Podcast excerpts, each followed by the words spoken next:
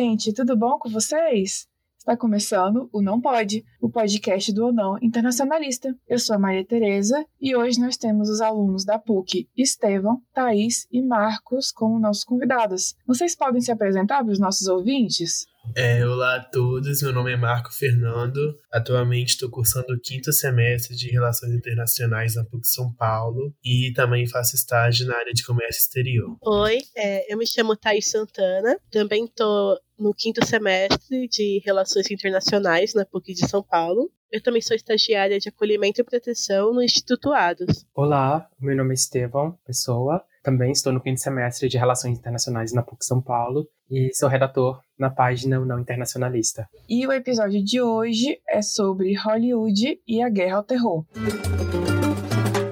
Então, gente, esse é um tema que eu particularmente amo muito porque envolve cinema. Eu, como uma cinéfila, mas eu sou uma cinéfila do bem.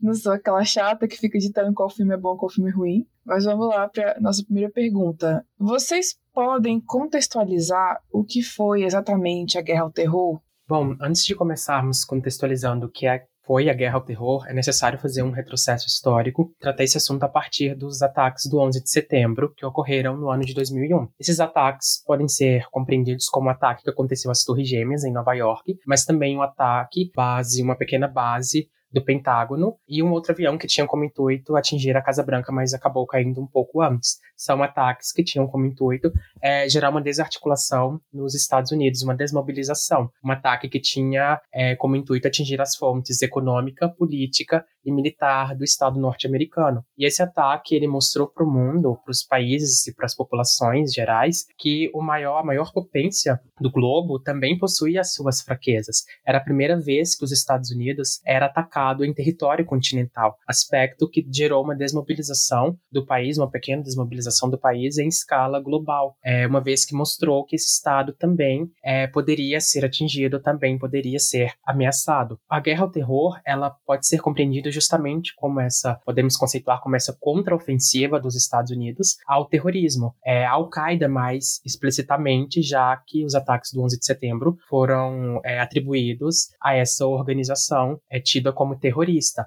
Então, a guerra ao terror ela gera, ela é feita mediante essa, uma, essa contraofensiva que os Estados Unidos arquiteta, juntamente com outros estados do sistema internacional, para combater o terrorismo o presidente Bush, ele disse que quem não estivesse com os Estados Unidos estaria contra eles. Ou seja, era necessário que uma grande mobilização internacional ocorresse, uma vez que o terrorismo era tido como uma ameaça global e não uma ameaça restrita ao território norte-americano. Dessa forma, então, é dentro da guerra ao terror nós temos o contra-terrorismo, que é justamente esse combate ao terror, que pode ser compreendido como essa resposta, né, esse conjunto de medidas empreendidas pelo governo estadunidense e outros estados com o intuito de combater o terrorismo. Concluindo, portanto, podemos compreender e conceituar a guerra ao terror como uma série de medidas que abrange uma vasta gama de intervenções, como as ocorridas no Afeganistão no ano de 2001 e no Iraque no ano de 2003, é, assim como práticas que se interconectam e ajudam os Estados Unidos a combater esse inimigo tido como terrorismo. Complementando o Estevão, então a gente pode compreender que o contra-terrorismo possui três dimensões: a diplomática, a ideológica e a militar. A diplomática, como o Estevão falou, é a indução aos países do mundo inteiro a, adotarem o contra-terrorismo como inserção na sua agenda, aderir é, isso na agenda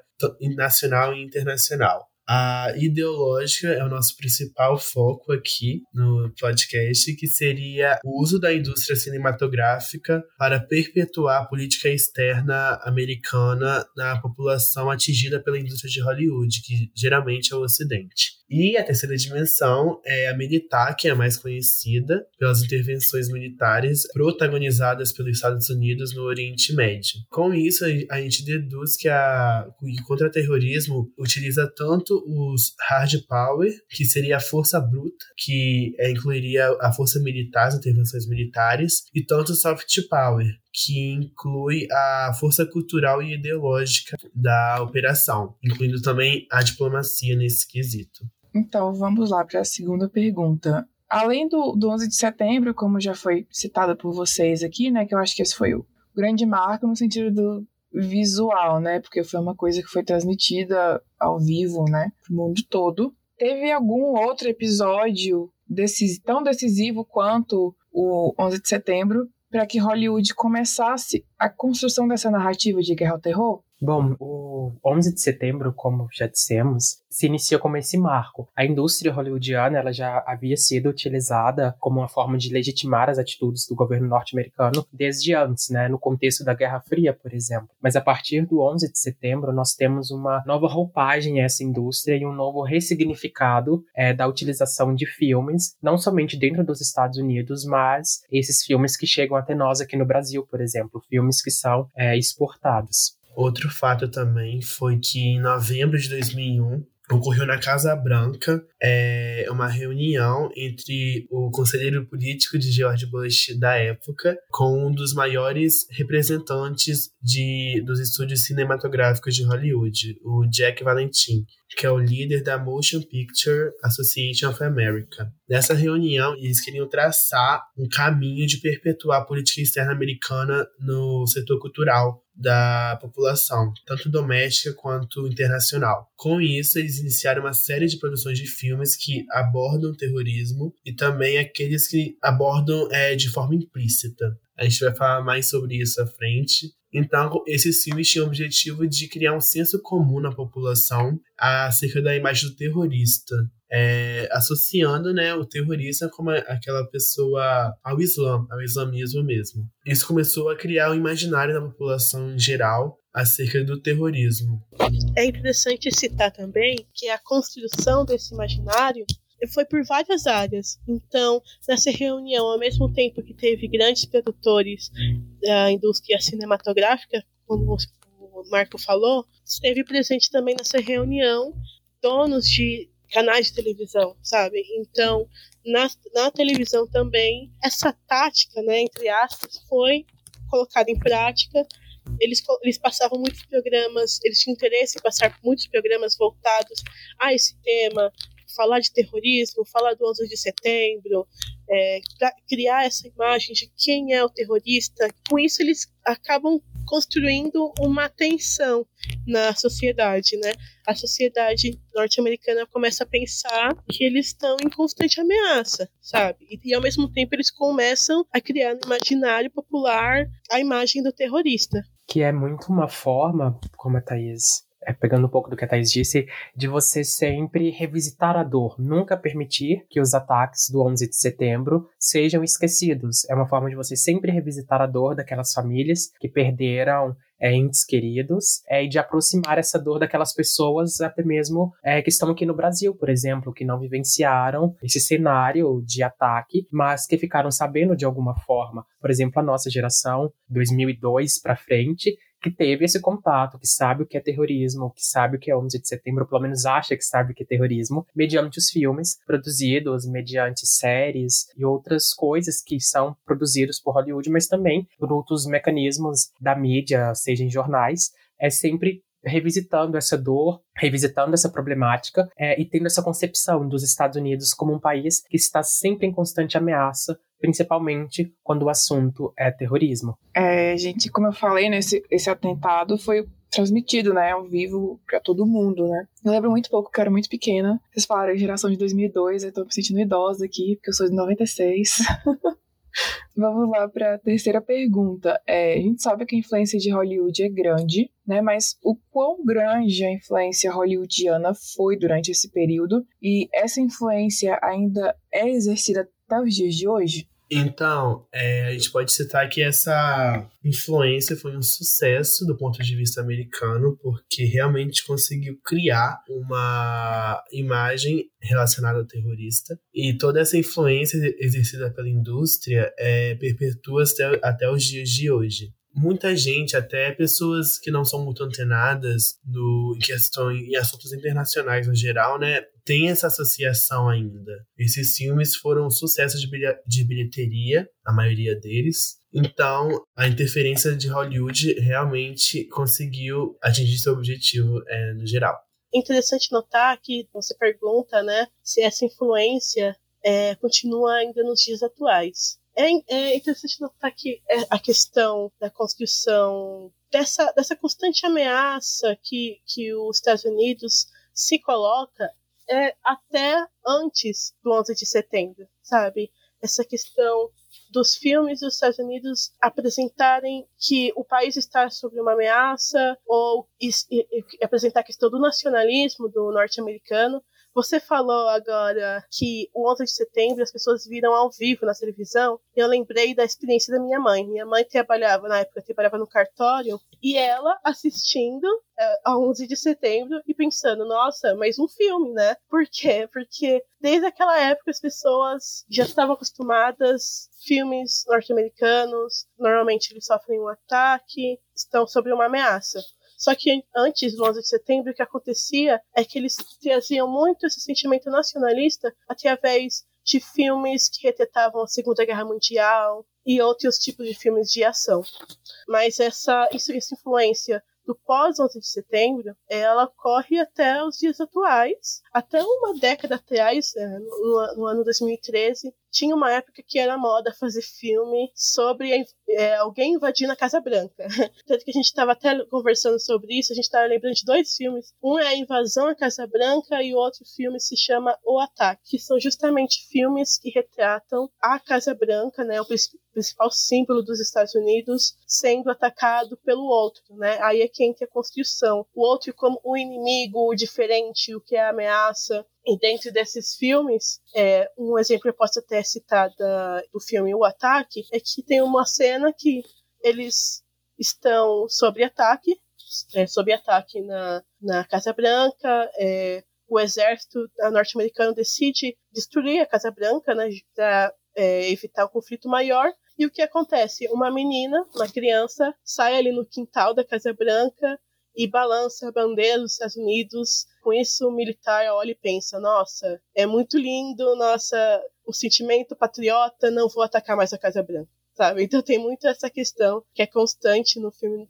dos Estados Unidos, que é a questão que existe, vai existir um conflito, um conflito bélico, um, alguma ameaça que o país é colocado. O que acontece é que a esperança é depositada na figura de um militar, no caso do filme O Ataque mesmo, tem a figura do, do ex-militar que está ali presente na Casa Branca e que vai ser o grande herói. Então a esperança é depositada nessa pessoa que é responsável por trazer a paz por meio do sentimento de nacionalismo, de patriotismo. É, complementando a Thaís, eu cheguei a ver algum desses filmes também quando eu era criança, então a gente vê o impacto que essas cenas trazem na, no nosso imaginário comum, porque uma criança, um adolescente, não tem um senso crítico tão desenvolvido quanto um adulto ao ver essas cenas, você acaba, tipo, se solidarizando com o ataque, com a, os absurdos que o filme mostra.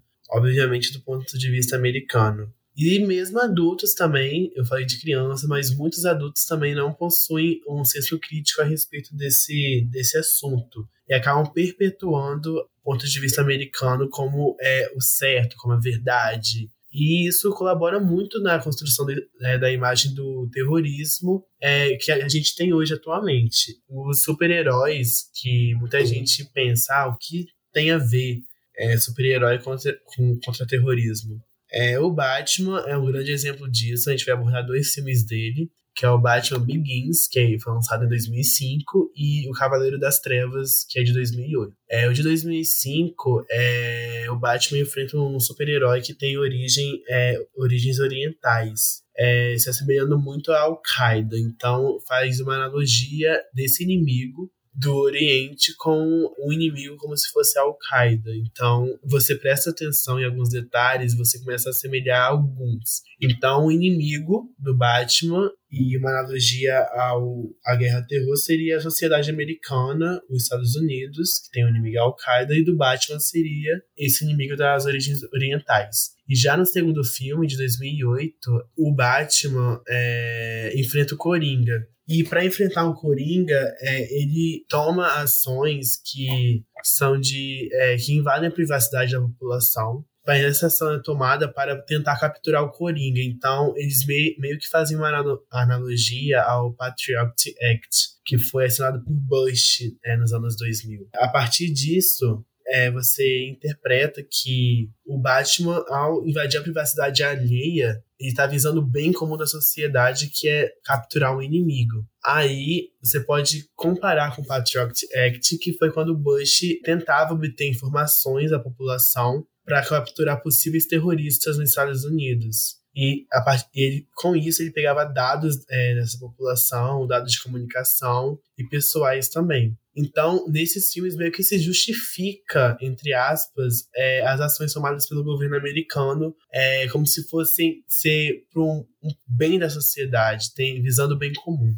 Bom, diante disso que o pessoal disse, é, eu acho um questionamento que as pessoas devem fazer, é como as, diante da sua pergunta, né, o quão grande é essa interferência de Hollywood, é justamente o quão grande é essa interferência da mídia nas nossas mentes, na nossa sociedade como um todo. Porque é uma interferência muito grande, seja dos jornais, seja dos programas de televisão, ou até mesmo dos filmes, por exemplo. Quando sai um filme de super-heróis, seja da DC, seja da Marvel, ou algum outro filme como um todo. Como que a nossa sociedade se mobiliza, nós quanto brasileiros, para irmos aos cinemas, para assistir, assistir a esses filmes. O que devemos pensar é se nós, quanto brasileiros, que não vivenciamos esse ataque do 11 de setembro, não foi um ataque feito à nossa sociedade, somos vítimas desses filmes e temos essa falsa consciência, esse falso entendimento do que é terrorismo, imagina o cidadão norte-americano que tem essa memória do terrorismo é, e dos ataques do 11 de setembro muito presente na sua sociedade e que tem esse contato direto com os filmes, como que eles não são moldados pela indústria cinematográfica hollywoodiana, que invoca esse patriotismo, esse nacionalismo e utiliza da dor dessa população como uma forma de moldá-la e de convencê-la de que certas práticas, como a citada pelo Marcos, por exemplo, uma, uma prática que é, invade a sua segurança, que invade a sua identidade, a sua intimidade são legais em nome de um bem comum, são legítimas. Então percebemos diante do que os meninos disse, do que o pessoal disse, como que a guerra ao terror ela utiliza desse é, soft power, desse poder brando, dessa intervenção ideológica como uma forma de justificar a postura que os Estados Unidos teve, uma postura intervencionista em outros territórios, mas também no próprio território doméstico intervencionista na vida das populações. Como que o cinema ele é utilizado como uma forma de legitimar as atitudes que, os, que o Estado, né, o governo norte-americano, estava tendo e podia vir a ter. Então, você tem esse imaginário populacional sendo moldado aos poucos, um molde que vai se concretizando de uma forma branda, de um, um primeiro olhar, mas que vai se intensificando, que vai se aumentando com o passar do tempo. A guerra ao terror ela é iniciada ali logo após os ataques do 11 de setembro, mas durante de lá até hoje nós ainda temos filmes que abordam a temática do terrorismo, seja de forma indireta ou até mesmo de forma é, indireta, menos explícita. Só mais uma coisa. Não, a gente até faz um convite né, aos ouvintes a repararem que é uma coisa que está na estrutura do cinema dos Estados Unidos, que é sempre essa tensão e é sempre é até engraçado uma coisa que eu já vi o pessoal brincando na internet, justamente sempre quando tem um filme que tem uma grande invasão alienígena ou de alguma coisa externa, é sempre só nos Estados Unidos, é impressionante. Eu lembro até de uma vez vi um post, o pessoal brincando, falando do Capitão América, que acaba sendo só o Capitão dos Estados Unidos, porque só acontecem ataques nos Estados Unidos, nos filmes dele. Então acaba essa ameaça está sempre voltada pro, para os Estados Unidos, né? E é até interessante que eu estava discutindo com uma amiga que é muito interessante quando você vê um filme que não é dos Estados Unidos, um filme que seria de ação ou aventura. Por exemplo, você vai assistir um filme de aventura do Japão. Essa tensão você fica, você mesmo fica tenso, sabe? Achando que alguma coisa vai acontecer, um bombardeio, um, alguém vai entrar atirando. Mas na verdade é uma construção que a gente está tão acostumado à narrativa norte-americana que quando você vê um filme de outro país, você vê que isso não acontece, sabe? Não acontece essa, essa grande, esse grande ataque em algum momento, sabe? Aquela, aquele momento começa a aparecer fogo. Não, isso é muito criado nas narrativas dos Estados Unidos. Justamente tem, tem em parte essa fundamentação justamente do, da guerra ao terror, sabe? Dessa criação imaginária de uma ameaça. Sim, inclusive, tudo bem que até Stranger Things eu entendo conta da época, né? Principalmente a terceira e quarta temporada que se passa ali no período da Guerra Fria. né, que eles retratam é, a Rússia, tipo, sempre com neve, né, mais frios, essas coisas. Não sei se vocês assistiram a, essa última, a primeira parte dessa última temporada. Eu vi até uma menina no Twitter comentando isso, mas não vou lembrar o, o nome dela. Que ela falou que a Rússia, nessa temporada, foi retratada no inverno, tipo aquele inverno mais bruto, assim. Enquanto os Estados Unidos é sempre, tipo, um clima mais ensolarado, são cores mais vivas, essas coisas, assim, mas eu, eu costumo dizer, eu não sei se vocês assistem The Boys, ou já assistiram. Não, já ouvi também. Eu sou cadelinha de The Boys, assim. Tem o, um personagem The Boys que assiste deve saber, que é o Homelander, que é o Capitão Pátria. Ah, famoso. É, exatamente, que ele se veste com a bandeira dos Estados Unidos e a capa dele é a bandeira dos Estados Unidos, né? E, tipo, na frente das câmeras, na frente da população, ele é bonzão, todo bonzinho, assim. Tanto é que ele é branco, loiro, do olho claro, né? Dessa imagem construída de mocinho, né? De Hollywood. Mas que por trás das câmeras ele é escroto, assim, não falar coisa pior. então eu costumo falar que ele é a personificação dos Estados Unidos. Desculpa aí, gente, para os Estados Unidos acabar com o sonho de vocês, mas eu, como internacionalista formada, tenho o dever de não gostar dos Estados Unidos. e, ai, gente, eu costumo falar que quem faz RI e babão para os Estados Unidos fez RI errado. Sim, é, exatamente. Exato eu até lembrei, desculpa, Tereza, é que eu sou a cinéfila chata, então eu falo mal dos filmes. e eu lembrei de um, até uma cena que é, é bem é muito comum, principalmente em filmes de guerra, você sempre vê a presença da bandeira dos Estados Unidos, sabe? Sempre naquele momento, assim, do, do, do ápice do filme, tem a, a, bandeira que, dos Estados Unidos que, apa, que aparece balançando com, com, a finalidade de emocionar. Eu lembro que a gente está até discutindo um filme que chama Pearl Harbor, que fala justamente do evento Pearl Harbor, e tem justamente uma cena dessa que o Japão, né, é, soldados japoneses estão invadindo, né, é, Pearl Harbor, é, bombardeando, e aparece justamente uma cena de uma americana, mas, é, que ela tá pendurando roupa, aí o avião passa em cima dela, aí tem aquela cena comovente, sendo que assim, Pearl Harbor assim, não é nada perto do que aconteceu depois, né, que foi o caso de Hiroshima e Nagasaki, sabe? Nem se compara, mas naquele momento no filme, como eles se retratam, tem sempre essa ideia de nossa, nós somos as grandes é, vítimas, olha como a gente foi cruelmente atacado, mas e depois? O que vem depois eles não abordam, sabe? Tanto que o filme acaba, eles nem, se eu não me engano, eles nem falam de Hiroshima. Eles já finalizam o filme e quem não, conhe não conhece exatamente a história fica só com aquele sentimento de que os japoneses, né, o outro, é o vilão da história, sabe? Porque eles que atacaram, eles que destruíram a história de amor lá do filme.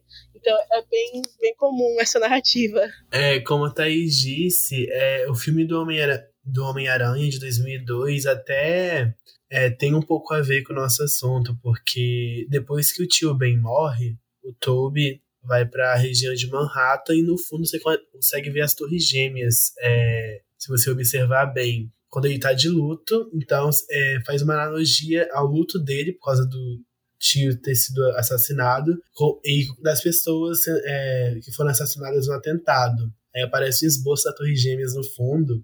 E como a Thaís disse, é, no final do filme, depois que ele vem, é, vence o Duende Verde, aparece sempre a bandeira americana, quando no final do filme, mostrando aquela, aquele momento de música emocionante, de final de filme, de um final feliz sempre tem a bandeira americana como foco. E você pode perceber isso em qualquer filme é, de Hollywood. Sempre no final, quando for um momento emocionante, sempre vai ter a bandeira americana em alguma parte, em algum momento sendo destacada. Que é algo muito interessante que nós estávamos discutindo, que às vezes tem, se tem a concepção de que quando o assunto é terrorismo, por exemplo, que só filmes que tratam do terrorismo em si, que tem como enredo todo o terrorismo, a guerra ao terror, é que podem vir a exercer essa manipulação ideológica. Mas, pelo contrário, você tem filmes como o Marco citou, por exemplo, Batman, é, Homem-Aranha, como que a Thaís citou, que é anterior, né, aos ataques do 11 de setembro, mas o Pearl Harbor, que são filmes que de uma forma é,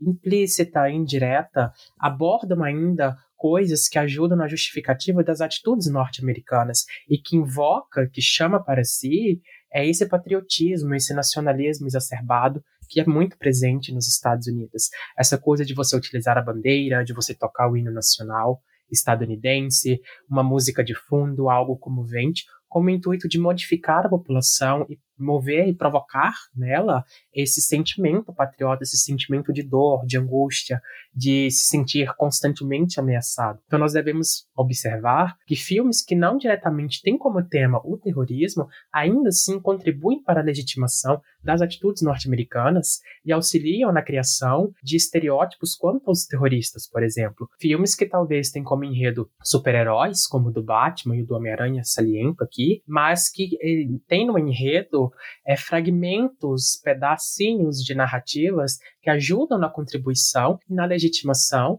da guerra ao terror, por exemplo, é, na legitimação de determinadas atitudes envolvendo a segurança, como eu já disse, ou algumas outras é, que invocam o nacionalismo, estão também presentes de uma forma mais fragmentada, mas assim, ainda assim presentes. E isso é muito interessante, nós devemos tentar observar essas maneiras implícitas e indiretas que os filmes tentam nos passar certas mensagens. Nossa, vocês falando agora me deu meio que um, que um insight, né? Como vocês não assistiram The Boys, vocês meio que não vão entender o que eu tô falando. Mas eu tô trazendo The Boys porque é uma série contemporânea que acabou de lançar a terceira temporada, então tá bem alta, né? Como eu falei, The Boys, como se fosse um Avengers, só que eu falo que são os Avengers politicamente incorretos, porque na frente das câmeras eles são bonzinhos e atrás das câmeras são escrotos.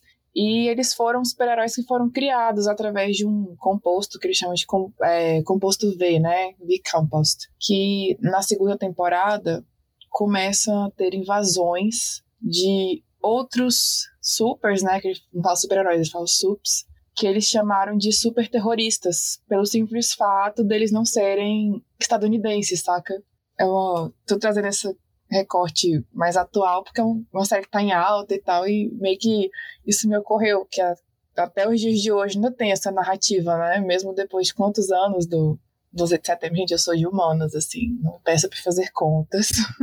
Depois de mais de duas décadas, essa narrativa ainda está presente, né?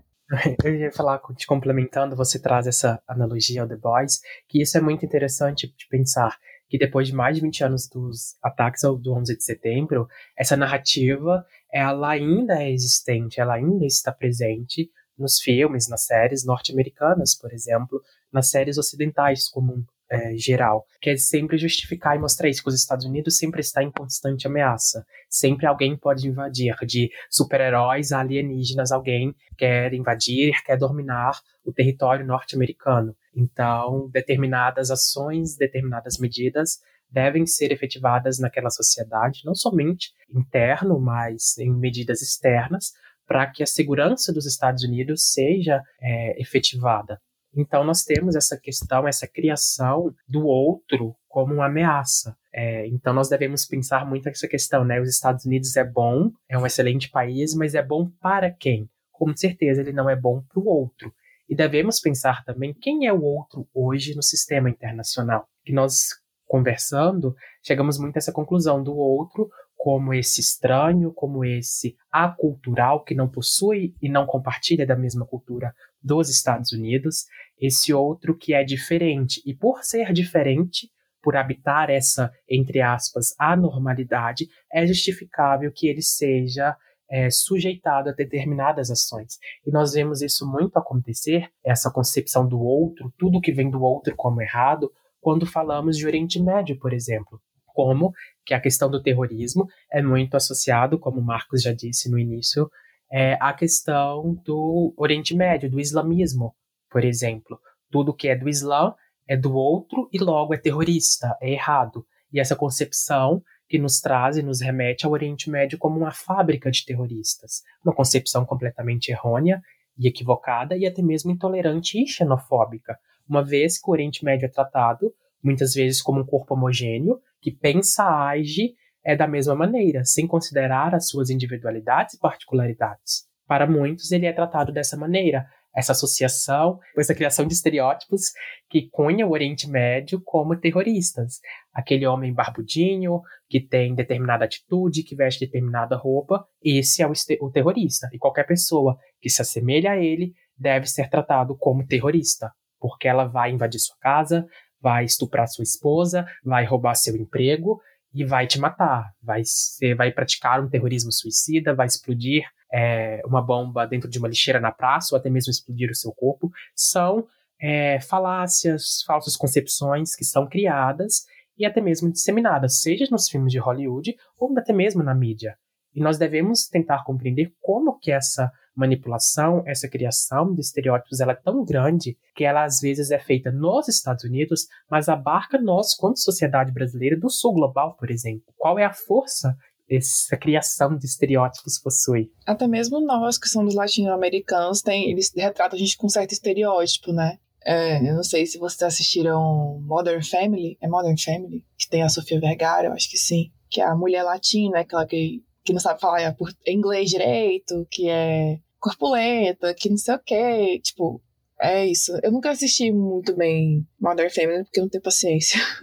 Engraçado que até na vida real, porque eu lembro que a Sofia foi convidada para um programa, o programa da Ellen, e o que a Ellen fez foi fazer um jogo com ela, onde a Sofia falava algumas palavras, e como ela falava com sotaque, isso era muito engraçado, sendo que a Sofia fala o espanhol e o inglês fluente, enquanto a Ellen americana fala apenas o inglês, sabe? Mas o engraçado é o outro, só porque tem sotaque, sabe? Que é estereotipado. É, tipo isso mesmo. Até a gente, nós, a gente, no caso, latino-americanos, né?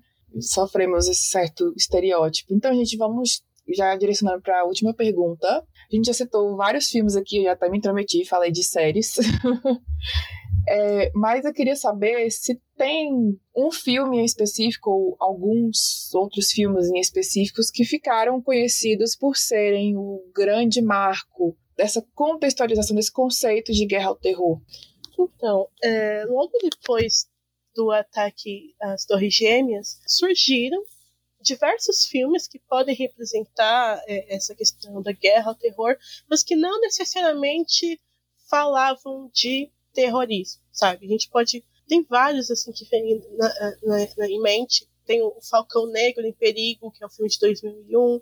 Tem A Soma de Todos os Medos, de 2002. Tem, tem até é, Star Wars, né? O episódio 2, que é o Ataque dos Clones, se eu não me engano. Todos esses filmes trazem a ideia que é eles estão no, se encontram no contexto bélico, né, um contexto de guerra, e eles estão, os, os personagens principais estão sendo, amea sendo ameaçados de, de alguma forma, de, é, de algum ataque, e a figura do militar, ou até mesmo do Jedi, né, no caso de Star Wars, ele vai ser a figura que vai trazer esperança, é a figura que vai poder trazer a paz de alguma forma. Então, apesar de não, não não ser exatamente um, filmes que tratam do 11 de setembro, são filmes que trazem essa ideia que a gente está discutindo, de um contexto bélico ou algum contexto que eles, que eles estão sendo ameaçados, normalmente os Estados Unidos, né, ou,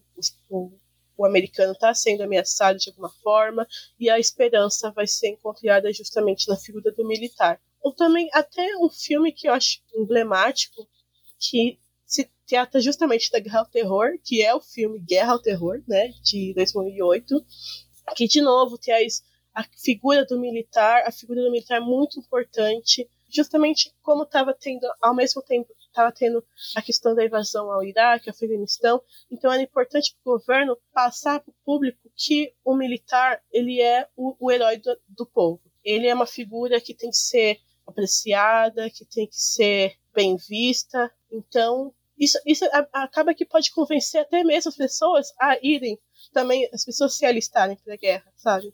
Porque você vê, olha, olha quanto heroísmo que existe na figura do militar.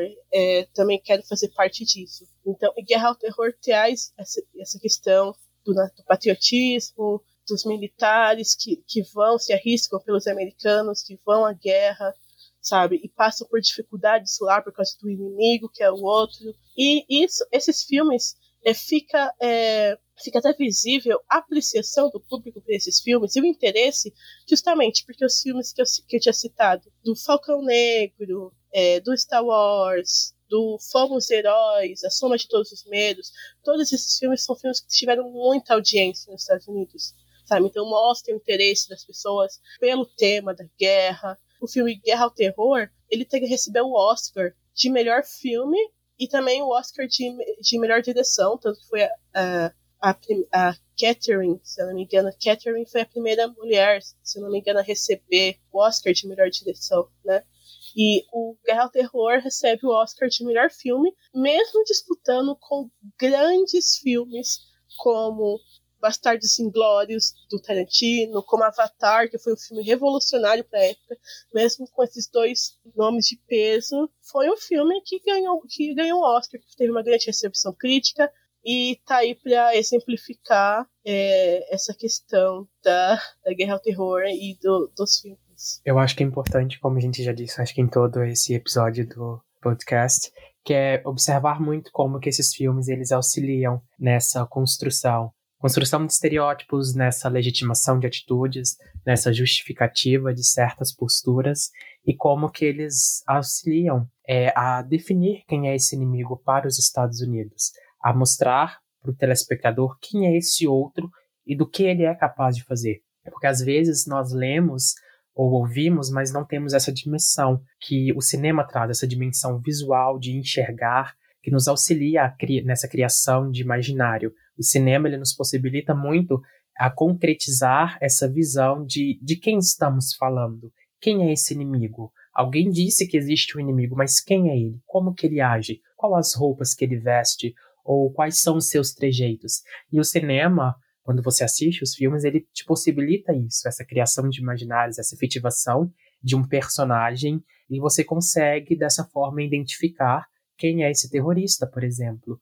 É, então, filmes como Guerra ao Terror, você ele te possibilita ver quem é esse terrorista, qual, como que é, quais são as roupas que ele veste, quais são os trejeitos desse terrorista. Ou tem filmes, como a Thaís disse, que não abordam essa questão do terrorismo e da guerra ao terror de forma direta, mas aborda de forma indireta e legitima essa questão do militar, do militarismo, como algo super necessário à sociedade e que são tidos como salvadores da pátria, dessa pátria mãe que nos abriga, que nos defende. E o filme ele, ele possibilita muito essa evidência da necessidade de você ter um poder militar forte, de você sempre ser um pouco, vamos dizer, cabreiro, né? com o outro, porque você não sabe do que esse outro é capaz, e na maioria das vezes esse outro ele é tido como inimigo, porque ele vai te fazer mal em algum momento.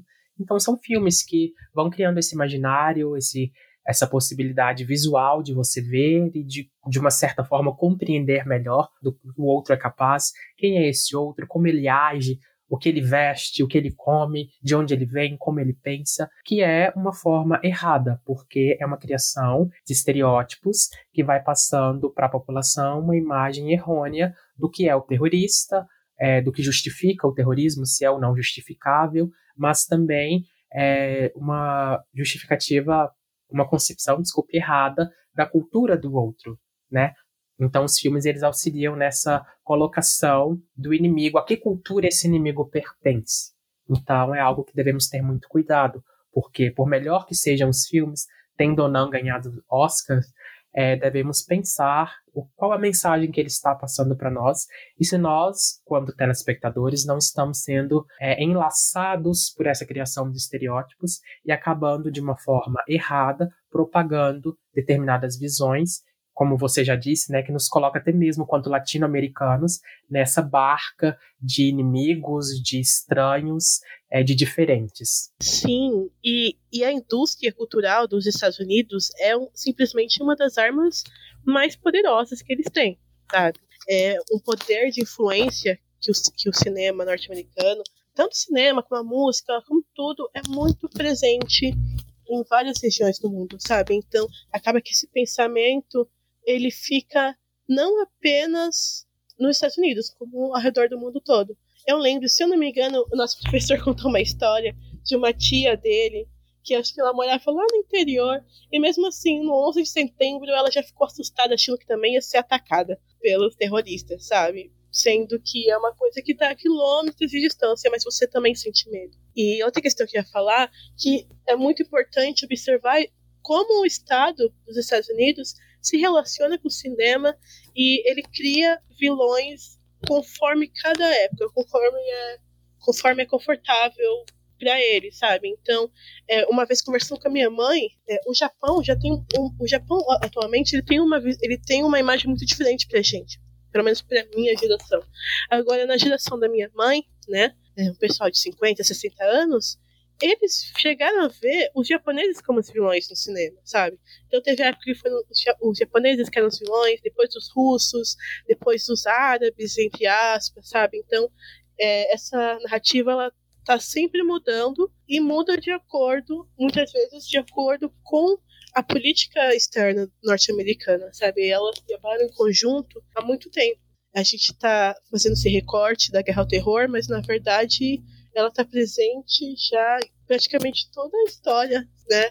Desde que o cinema começou a ser criado, acho que principalmente no pós-segunda guerra mundial, né? O cinema ele vai ser muito utilizado é, de acordo com os interesses do, do governo dos Estados Unidos. Então é isso, gente. Já encerramos o nosso episódio. Quer dizer, encerramos quase, né? Antes de encerrar oficialmente, eu queria chamar os nossos convidados para fazer o trocadilho que a gente sempre faz no final dos episódios que é com o nome do podcast, tipo, agora você não pode falar que não sabe o que é guerra ao terror, né? E agora eu chamo vocês para fazer esse trocadilho também. Agora você não pode mais assistir um filme dos Estados Unidos sem reparar em todas as características que nós falamos aqui. Agora você não pode mais falar que não sabe o que é a guerra ao terror. Agora você não pode falar que não sabe o que é contra-terrorismo. E é isso, gente. Encerramos nosso episódio sobre guerra ao terror. Sigam as nossas redes sociais, arroba não internacionalista, e nos vemos no próximo episódio. Tchau, tchau!